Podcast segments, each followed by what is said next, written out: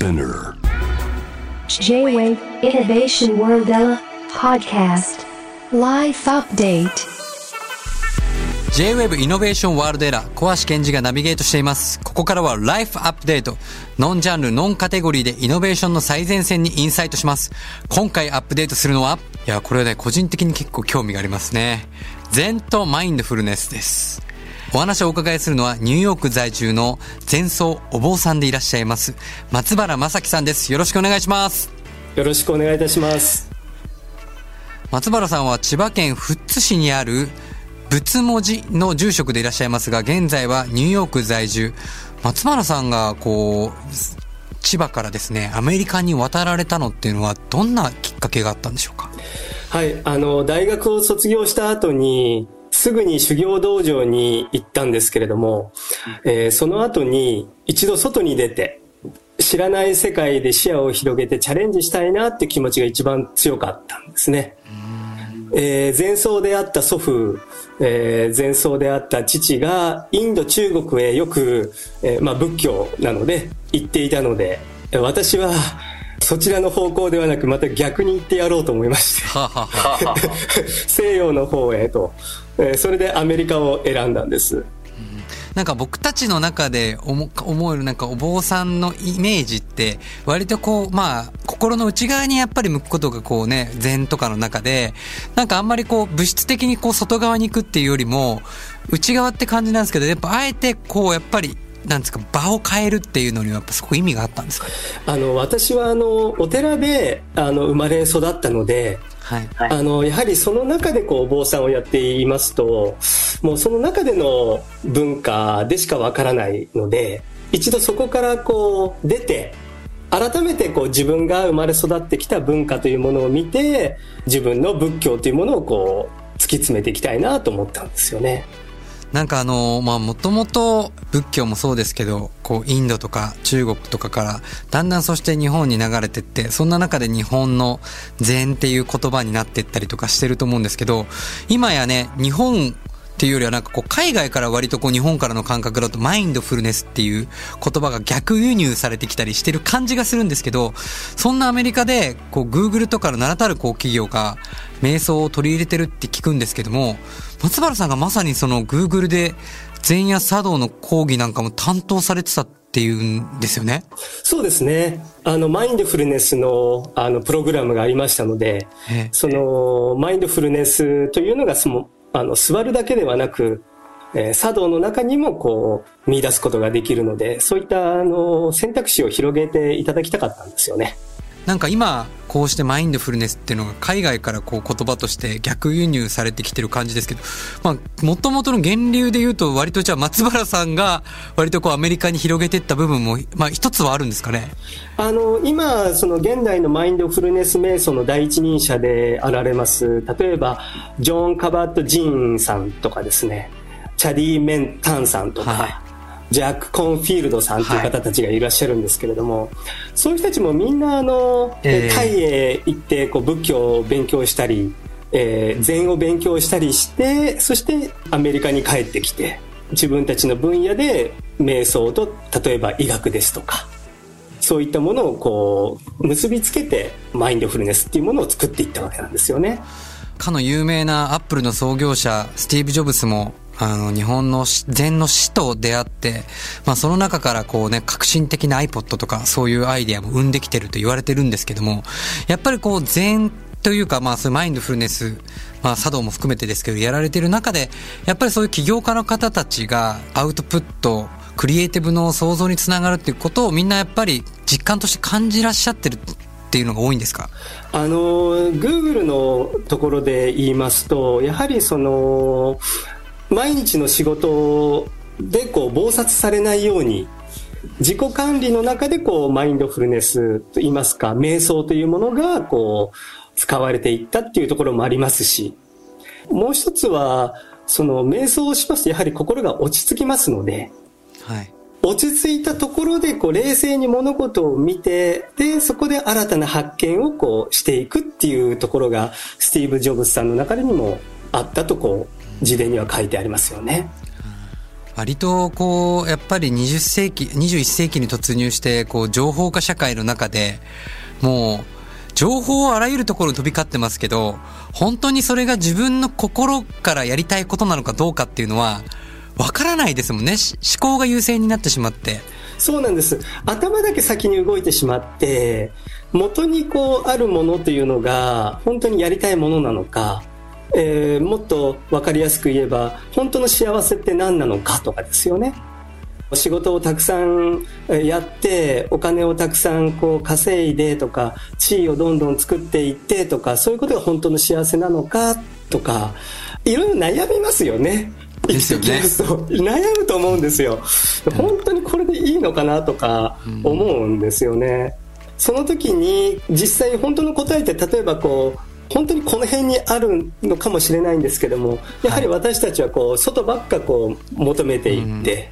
目元にあるものってこう見ないわけですよね、はい、ですね。ですからこう座禅でとか瞑想とかでこうゆっくりこう心を鎮めるとあ探していたものがここにあったじゃないかっていう、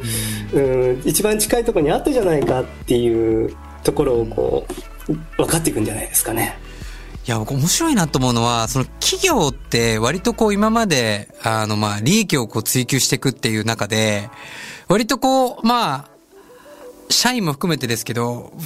ーってこう、ある意味で利益を上げるんだって動いていかないと、まあ特に大きな会社になればなるほど、難しい。個々がそれこそ内側と向き合って、いや、俺はやっぱりこれじゃないなって言い始めたら、会社としてはちょっと統制が整わないわけじゃないですか。なのに会社がマインドフルネスを入れるっていうのって、普通合理的に見たらなかなか選ばない選択が、それが、やっぱ世界の名だたる企業を選択し始めてるっていうのはなんかあるんですか、そこは？あの、私もそこは面白いと思いました。本当にこう、えータイムイズマネーと言ってこう一生懸命仕事をさせている仕事をしていくこう大企業たちが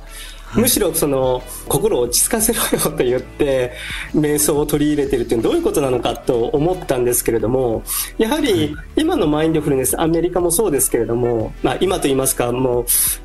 まあ、10年ぐらい前マインドフルネスの傾向としては瞑想とビジネスがやはり今小橋さんが言われたようにくっついていたんですね。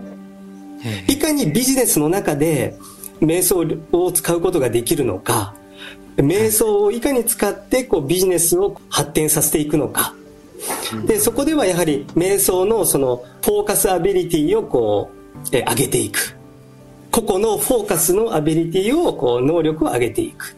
そして、あの、瞑想をしていくとコネクティビティっていうセンスが出てきますので、感覚が出てきますので、やはりこうみんなと一緒に頑張ろう。チームワークがこう、強くなるわけですよね。そうすると結果的に、あの、生産性が上がるという、えー、ビジネスモデルが瞑想を使ってあったわけなんです。ああ、なるほど。ですけど。結果としてやっぱあったってことですね。あったんです。でも、うん、我々からしたらですね、瞑想で、そのフォーカスされるのはむしろ当たり前のことであって、はい、チームワークがこう上がるというのも当たり前のことであって、うん、で結果的に生産性が上がるというのは、まあ、当たり前のことなんですけれども今は瞑想とビジネスがつながっているというよりも皆さんこう最先端の人たちはその瞑想とこの社会問題を考えてますよね。ああなるほどなるほど、うん、差別問題、はいはい、えー、ジェンダー問題、人種の問題そして環境問題、うん、そういったものにみんなこう動いてますね。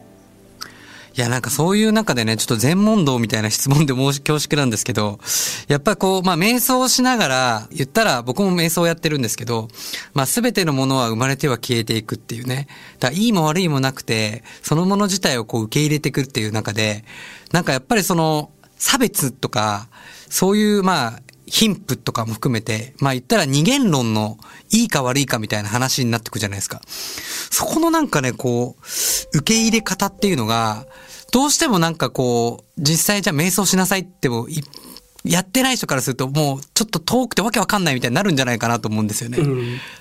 で、またこの人種の問題とか差別の問題とかジェンダーの問題とかを、あの、そのお坊さんの世界の中で言ったとしてもですね、はい、みんな決まって言う言葉はこうなんです。いや、うん、子供たちは、赤ちゃんは親を選ぶこともできないし、その、生まれる場所も選ぶことができないんだから、そんな差別なんかあってはいけませんってみんな言うんです。うん。ですけど、私の立場はむしろ逆で、いや、そう、それはもうみんなが分かってるんですと。分かってる。うん。実際にじ差別はもう今あるんですよね。差別はもう生まれてから差別され始めるので、その現実問題を考えていきましょうっていうふうに今言ってますよね。なんかこう、まあ差別とかそういう世の中のこう、ちょっと不条理なこととか、まあ生きてると多分、いろんなことがこう自分に予期せぬ起きると思うんですよね。で、そんな中でまあ特に今年って、まあ平穏に暮らしてた人も全員食らったと思うんですけど、このコロナっていうね、中で、多くの人がこう抱えたこう不安とか孤独、で、まあ、そんな中で、こういうマインドフルネスとか、瞑想しましょうとか言われるけど、まあ、瞑想って、まあ、僕もやってますけど、難しいじゃないですか。瞑想の本当にやり方一歩間違えると、ちょっと違うゴールに行っちゃうというか。その通りです。だからそこって、やっぱいろんな生徒さん含めて教えてらっしゃると思うんですけど、どういう感じでこう、まあ、日常生活にこの取り入れ方とかも含めて、どういう感じで教えになってるんですか？あの、私、ニューヨークの4月に、あの、濃厚接触の可能性がありまして、えー3月の28日から自主隔離をしておりました。はい。で、家族とも別々になりまして、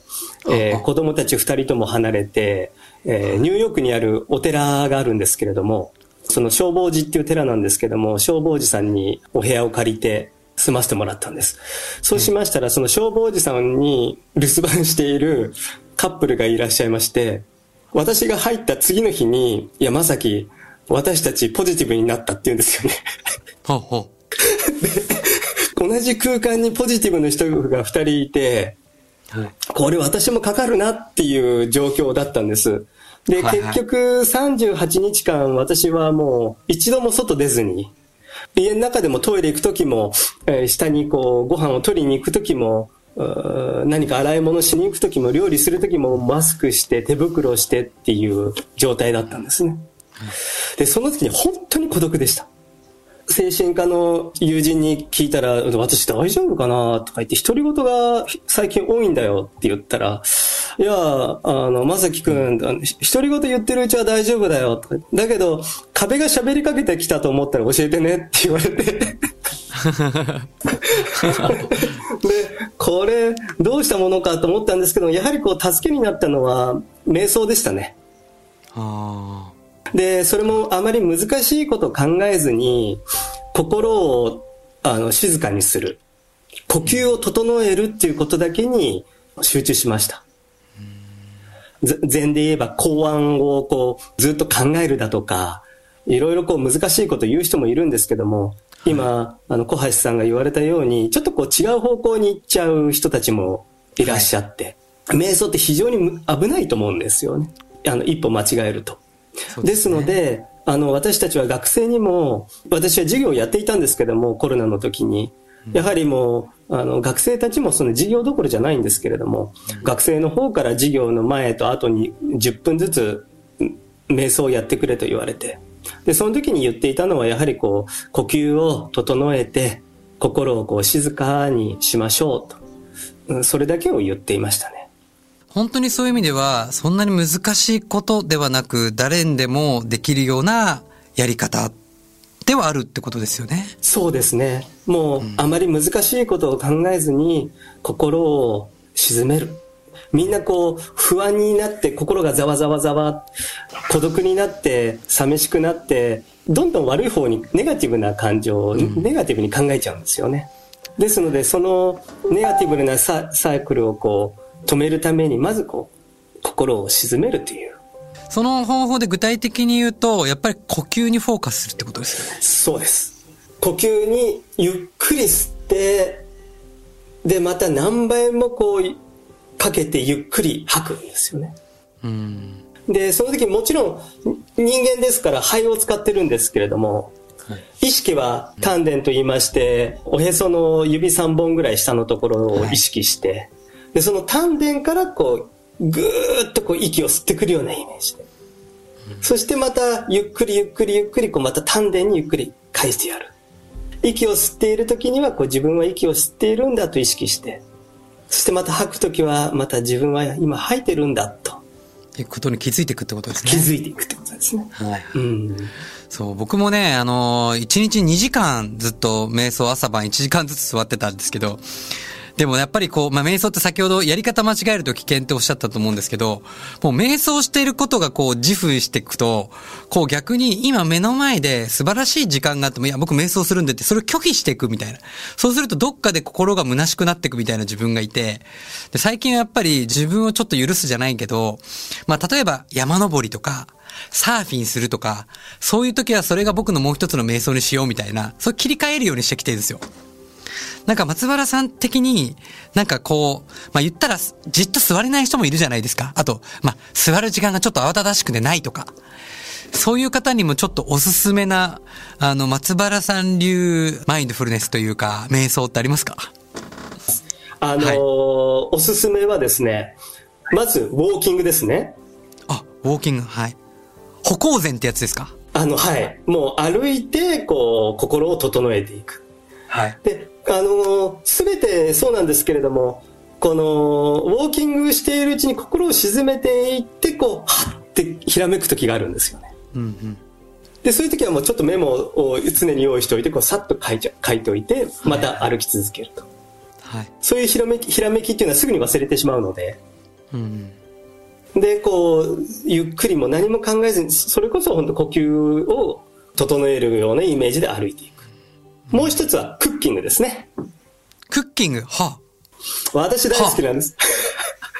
クッキング瞑想です。もう、もう、クッキングにこう、集中する。もう、もう、大根切るだとか、こう豆腐切るだ、まあ、豆腐は誰でも切れるかもしれないですけど、まあ、その、あの、ね、男だったら、こう、こう、カレーを作るとかですね、もう本当にそれだけに集中するわけですよね。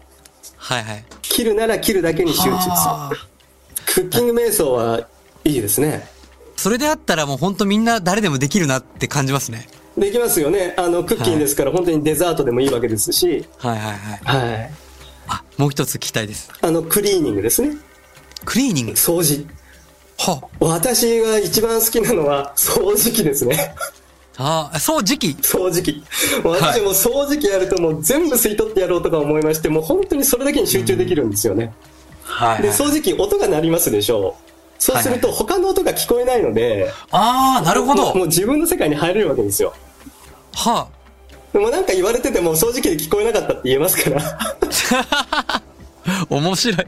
いや、僕、てっきりも松原さんなんかもう、あの、掃除っていうから、もう雑巾がけで、とにかくひたすらやりなさいみたいな。まあ、修行時代は、あの、はい、草引きって言って、あの、雑草を引く、あの修行があったんですけれども、うん、それは私大好きでしたね。本当にこう一人の世界に入れますんで、はいはい、もう本当にその雑草を引くだけにこう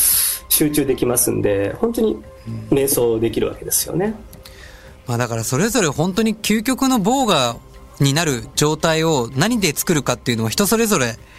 しかもまあできないからとしてそこで落ち込むこともなく今その瞬間できるやり方で、はい。いろんなあの瞑想方法を見つけるっていうのがなんか今お話聞いてると。そうですね。瞑想は特別なことではないと、あの、瞑想はもう日常のこと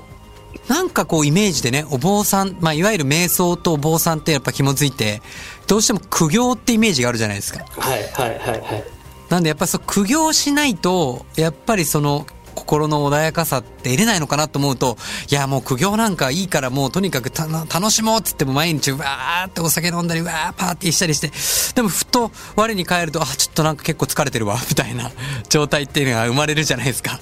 まあ、禅も、あのー、やはりそういったあの苦行とか難しい大変な修行はがありますけれどもでも禅の基本っていうのはやはりこう今言ったように我々の日常生活の中にこう生かされないと意味がないっていうことはありますよね。うん、ちょっとすいませんあのあえてひねくれた質問させていただくとなんかあのまあ人間が持つ欲望ってあるじゃないですか。まあ本当にそのいろんな欲があると思うんですよね。例えばまあお酒飲んでみんなでわーって楽しむこともそうだし、お金持つこともそうだし、でもなんかこう、楽しむっていうことと、じゃあその欲欲望に盲目的になるってちょっと起きてる事柄が一緒のようで全然違う方向じゃないですか。だから例えばお酒飲んで楽しんだりとか、なんかこう、なんかパーティーして、わーってなって次の日ぐたーってこうなったりとか、そういうものと、と相反するのかなと思って、でも俺は楽しんでるからいいんだよって思っちゃえば楽しむことにもなっちゃうし、その辺って、まあ特にね、まあ日本って今までやっぱり割とこうノミニケーションなんか言っていく中で忘年会もそうですよね。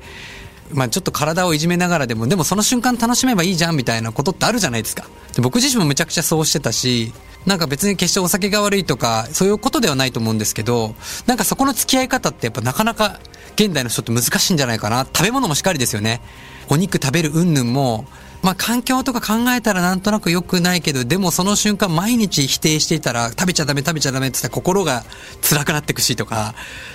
なんかそこの付き合い方っていうのは現代人すごく難しいんじゃないのかなと思うんですけど。そうですよね。人間ですから、あの、欲があってむしろ当たり前だと思うんですよ。はあ。あの、ですからその欲を持っていてもいいので、こう、欲にこう飲まれないように。うん。で、それは自分で節制するようにして、そしてまたその、よく仏教用語でその欲というのも、皆さん誤解している言葉の一つなんですよね。うん、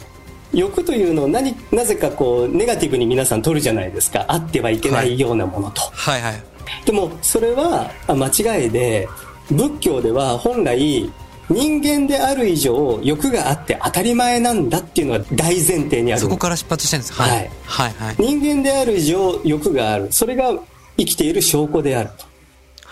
その欲があるから自分たちはそれをこう消そう消そうと思って精進して修行ができていくんだと。なるほど、なるほど。最初から欲がなかったらそういうことが、そういうことしなくていいわけですよね。しなくていいわけですもんね。そこが仏教的なポジティブな取りか捉え方なんですよね。それを学ぶためにむしろ欲、欲というものが相対として用意されてるぐらいの感覚ってことですよね。そうなんです。で、数学で言えばゼロみたいな感覚なんです。ゼロって3、2、1、0でなくなるゼロではなくて、はい。仏教ではゼロは新たな1を生み出すゼロなんだっていう意識です。はい、ああ。素晴らしい気づきです。まさにあの、僕もですね、元気の木は元の木って思って書くように、つまりゼロに戻す、そこからもう一個出発するっていう感覚で、あの、今ノンアルコールバー0%っていうのと、そのアンボーンっていう胎児に戻った状態で現代アートを見るっていう簡易施設を、あの、作ってるんですけど、まさにそのゼロの考え方で。あ、そうですか。なんか勝手にリンクさせていただきました。あ、そうですか。なるほどですね。だからやっぱりその、何かを否定するとか何かをいけないっていう二元論で始まるんじゃなくて、そこにある意味はもともとあるんだってことですよね。受け、その意味をちゃんと受け入れるというか。そうですね。受け取るというか。はい。いや、もう本当に、あの、なんか心の気づきをたくさんいただいたんですけど、あの、最後に、まあ今このコロナ禍で、あの、みんなね、こう不安なこととか一喜一憂しながらいろいろあると思うんですけど、そんな皆さんになんか一言メッセージを最後いただけたら嬉しいです。あの全的に言わせていただいたら、心にポジティブなレンズをかけてもらいたいってことですよね。うん例えば、キーになる前後でお話をすれば、一期一会とかですね。はいはいはい。もう会った時が最後と。はい、その時は二度と帰ってこないと。もう常にそれはもう、今この瞬間もそうですし、我々の、毎日この生活、この時間っていうのはすべすべて一期一会で構成されていると。帰ってこないと思えば、喧嘩しようとは思わない思わないですしなんとかこうハーモニーな雰囲気を作ろうと思いますし一生懸命一生懸命一瞬一瞬生きていこうと思いますよね、うん、ですので一期一会という気持ちを常に持っていただくというのともう一つはあの日々これ今日っていう言葉があるんです。はい。この日々これ今日というのはあの毎日がいい日だっていう意味なんですけれども、うん、私たちってこう何か考える時とか見る時っていうのはどうしても一つの方向しか方向でしか見ないわけですよね。はいはい。で、それがネガティブになってしまうことが多々あると。はい。でも、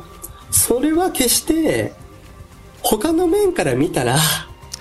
い、ネガティブにならないで必ずポジティブになっているところもあると。うん。何かを見るときに何かを考えるときになるべく一点からではなくいろいろな側面から見て、その全体像を見るような形にしていただくと、ネガティブな感情もまたポジティブにこうトランスフォームされていくと。それが心を豊かにして毎日が豊かになっていく方法かなと思います。やっぱもう本当にその瞬間瞬間の出会いを大事にしてそしていろんな角度から物事を見るということですね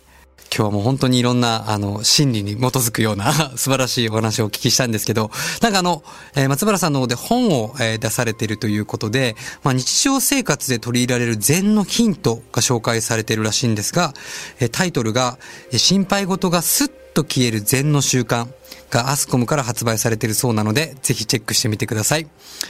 やー、本当にありがとうございました。ライフアップデート、今回は、えー、仏文字の住職でいらっしゃいます、ニューヨーク在住の僧侶、えー、松原正樹さんに、禅とマインドフルネスについてお伺いしました。ありがとうございました。ありがとうございました。